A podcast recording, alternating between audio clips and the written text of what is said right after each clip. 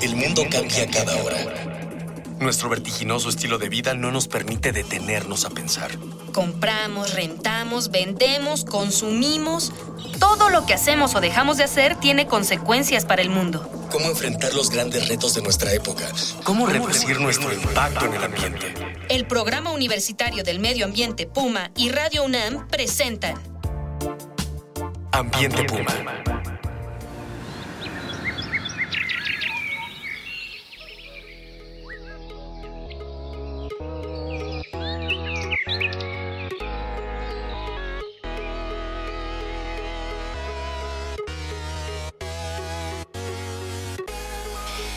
Tal? Bienvenidos, bienvenidas. Soy Marjorie González y a nombre de la titular de este espacio, la maestra Mireya Imas, coordinadora del Programa Universitario de Medio Ambiente de la UNAM, los invito a ponerse de ambiente, sí, de ambiente Puma. Estamos aquí para escuchar voces, ideas y acciones sustentables. Pues estábamos eh, platicando la vez anterior sobre muros y azoteas verdes como una forma de sembrar nuestro presente para cosechar un mejor futuro y reverdecer nuestras ciudades. Pues nuevamente están conmigo la maestra en ciencias Dalia Ayala y el biólogo Jerónimo Reyes. Dalia, Jerónimo, qué gusto tenerlos aquí. ¿Cómo ponemos nuestras, nuestras azoteas? ¿Cómo las podemos cuidar? Es muy caro. Vamos a empezar por ahí. Eh, Jerónimo nos estaba platicando que hay dos sistemas para instalar una azotea y más o menos cuánto cuesta, a ver si cuál para animarnos a poner nuestra azotea.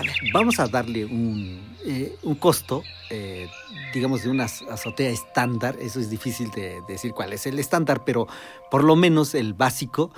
Una azotea con plantas suculentas de bajo tamaño, digamos que no rebase de medio metro, puede costar con un sistema de desde el estudio hasta impermeabilización, los drenes prefabricados, sustrato y plantas por metro cuadrado oscila actualmente entre 1500 a 1800 puede oscilar el metro cuadrado terminado, bien hecho.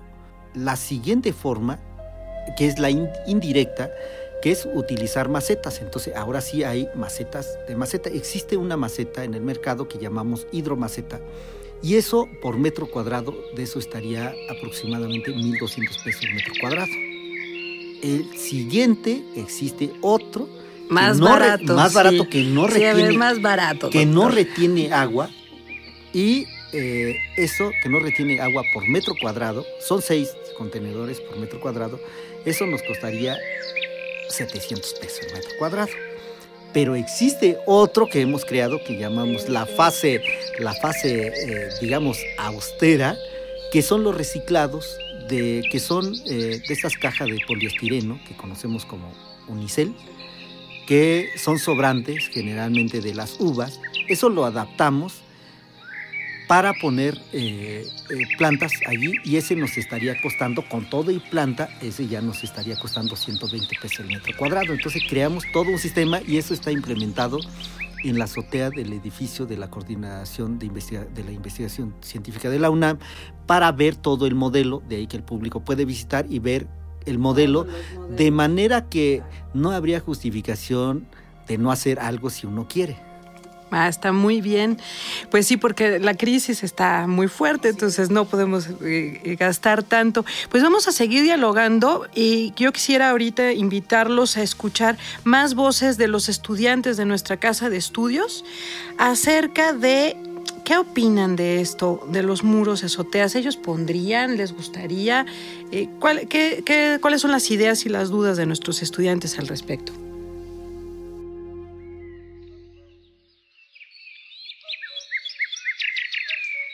Me llamo Luis y estudio en la Facultad de Arquitectura en la UNAM.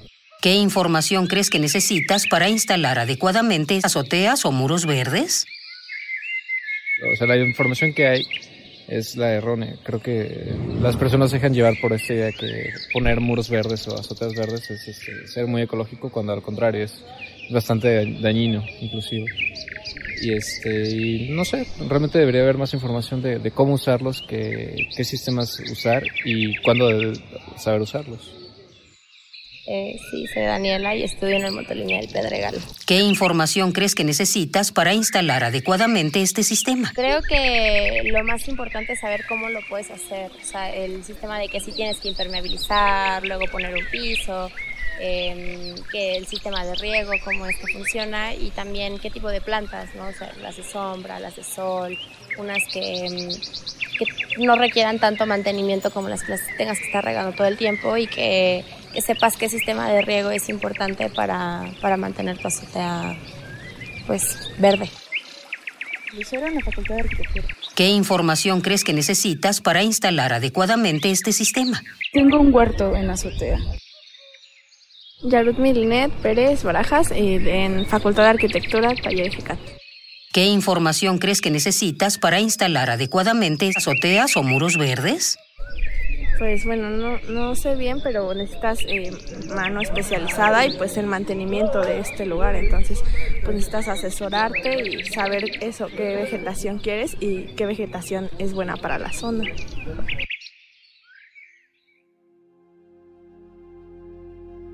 Me gustaría volver con Dalia para ver qué temas se pueden aprender en, en estos espacios.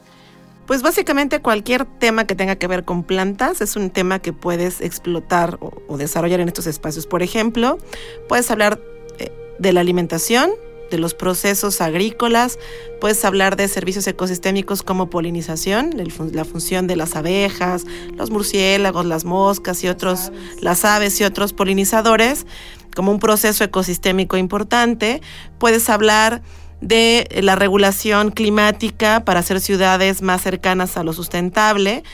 El, el que una azotea te regule el clima al interior del edificio, pues te permite ahorros en energía, te permite hacer un uso más eficiente del agua cuando tienes plantas de bajo consumo de agua. Entonces puedes tomar cualquier diversidad de temas, puedes hablar de valores y actitudes so- con- sobre la naturaleza o hacia otros seres vivos, puedes hablar sobre incluso sobre legislación, ¿no? ¿Qué, qué- qué podríamos hacer para que fuera obligatorio que cierto porcentaje de las ciudades tuvieran azoteas verdes y de qué, qué mecanismos económicos se pudieran utilizar para incentivarlos? En fin. O sea, le es- puedes dar clase a los biólogos, a los botánicos, de zoología, de desarrollo, De de, derecho. economía. de- Está muy interesante. Pues podemos hacer unas escuelas ambientales con los muros y las azoteas. Pero vamos a platicar un poco más sobre los muros, porque de eso casi no hemos hablado. Eh, a mí me da la impresión de que puede ser un poco difícil poner un muro, porque la humedad, que, esta técnica es un poco diferente, ¿no? A las azoteas, Jerónimo. Sí, em, los muros no llevan mucho tiempo de haber incursionado en la Ciudad de México. No mencioné que las eh, azoteas, la idea de implementarlo en la Ciudad de México es reciente, eh, más eh, llega por ahí por 1999. Eh, tenemos en el Jardín Botánico Sí, de la claro, UNAM, en es la un UNAM, ¿en dónde prototipo, más? un prototipo. De ahí se em- empieza a poner las primeras en la Ciudad de México. Luego los muros llega por ahí por 1900, eh, digo 2008, pero los dos son, digamos, parece que dan servicios ambientales. Uno es más barato, otro más costoso. Implementar los muros verdes son muy, es, es costoso. Los muros son más costosos por la dificultad de anclarlo en, la- en las paredes y también su mantenimiento es sumamente costoso, muy elevado.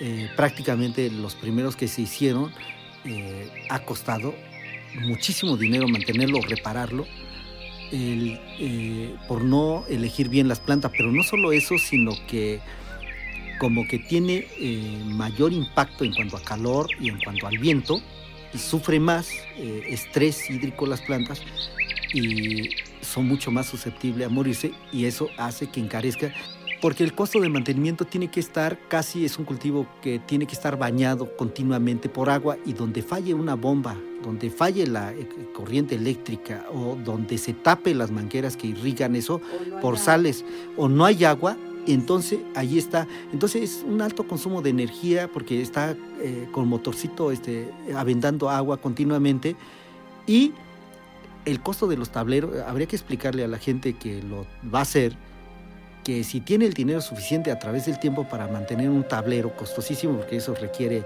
un sistema de irrigación sofisticada, si lo va a poder mantener a largo plazo, o habría que pensar en muros de otro modelo. Que sí se puede hacer de otro modelo. Creamos recientemente en la universidad otro modelo de totalmente diferente a estos de geotextiles con poco sustrato que, que se seca muy rápido. Para intentar hacerlo más Para sustentable. inventa- Para empezar a hacerlo sustentable porque llegó tan rápido, es un modelo copiado de Francia eh, inmediatamente y casi tal y como está, no hubo modificación, es decir, no... Y no, es lo mismo no- Francia ni su clima que el clima de la Entonces Ciudad de México. hubo una, un boom aquí, entonces surgieron otros que están haciendo con PVC, este, Y, eso es un poco más eh, eficiente, entonces ahí están creando también el mercado, este, dentro del mercado está surgiendo algunos un poco más eficientes, pero el que predomina es el menos, digamos, sustentable. Pues ojo, porque de pronto también las modas, es, por eso tenemos que hacer estudios, este, y por eso es tan importante la labor que hacen profesores como Jerónimo en la UNAM para pues no meter la pata cuando queríamos eh, dar respuestas sustentables. Y ustedes también pregúntenos, envíenos sus preguntas, sus dudas, y sus comentarios en arroba pumaambienteunam, en Facebook Programa Universitario Medio Ambiente o al correo info arroba puma.unam.mx. Hicieron su muro, hicieron su, su azotea, ya se les murieron las plantitas. ¿Qué pasó ahí? A ver, platíquenos eh, y nosotros con mucho gusto les buscamos información, les ayudamos a resolver sus dudas. Eh, seguimos aquí, estamos haciendo comunidad. Bueno, seguimos con nuestros invitados. Dalia, yo tengo una duda. Cualquier grupo de edad eh, de escolaridad puede llegar a una azotea verde a tomar una, una clase. ¿Qué se necesita para...? Sí, eh, las azoteas verdes sirven para cualquier grupo de edad. El, el reto ahí es cómo subes a la azotea, que tengas la infraestructura para que cualquier grupo de personas pueda acceder. Y dado que es un entorno tan flexible, tan generoso en, en la capacidad, en, en la riqueza de sus contenidos posibles, pues lo que necesitas es un equipo de educadores ambientales que sea capaz de manejar contenidos, lenguaje y duración de las actividades a cualquier grupo de edad y pues adaptarlo, ¿no? Puedes hablar de polinizadores para gente que tiene posgrado y puedes hablar de polinizadores para niños de kinder, solo que usas un lenguaje diferente, una estructura diferente, pero da- y das mensajes un poco diferentes, ¿no? y Pero- las medidas de seguridad, Claramente. porque bueno, finalmente estamos arriba de un edificio, siempre hay que cuidarse. Entonces es no correr, no empujar, no tocar, no recoger. tocar, no fumar, Exacto. no se coman las plantitas. no se favor. lleven las plantitas. Sí, porque generalmente no ocurre. Ok, pero puede ser una muy buena manera de conocernos y de empezar a llevarnos mejor, ¿no? Con- entre los vecinos. Pues vamos a nuestra última sección que se llama No hay pretexto. Y les voy a pedir a cada uno que me diga en una frase por qué no hay pretexto para iniciar hoy la naturación de nuestra ciudad. ¿Por qué no hay pretexto, Jerónimo? Porque en- existe eh, lo que explicamos desde el reciclado, y es más que ponga hasta macetas, bien organizado, obviamente, y con las plantas adecuadas, eso sí, eh, que tiene que ser con siempre vivas, con magueyes, con este, nopales, eh, plantas de muy bajo mantenimiento. Mantenimiento. Y con eso pueden eh, ellos empezar. Es muy bonito empezar a tener planta porque empieza a llegar mariposas, escarabajos, así, Abejas. abejas, abejorros, incluso en el centro de la Ciudad de México sobrevuelan muchos abejorros de colores muy bonitos que, que podemos este, tener siempre y cuando haya, digamos, flores. Claro. ¿Por qué no hay pretexto, Adal? Pues porque es una gran oportunidad para gente de una ciudad como esta para transformar la relación que tenemos con el entorno y construir un futuro más sustentable. Pues manos a la siembra, no hay pretexto. Les agradezco muchísimo a mis, invitados, a Dalia y a Jerónimo, esta excelente conversación acerca de las azoteas, los muros y de cómo reverdecer la ciudad. Esto ha sido una emisión más de Ambiente Puma. Y bueno, nuevamente le agradecemos la presencia en los controles y la producción a Miguel Alvarado y al equipo de Educación Ambiental y Divulgación- del Puma, a la DGDC por prestarnos este magnífico espacio de su cabina de radio y a ustedes por seguirnos escuchando y reuniendo ideas, voces y acciones sustentables aquí, en su espacio de Ambiente Puma. Muchas gracias, nos vemos a la que sigue.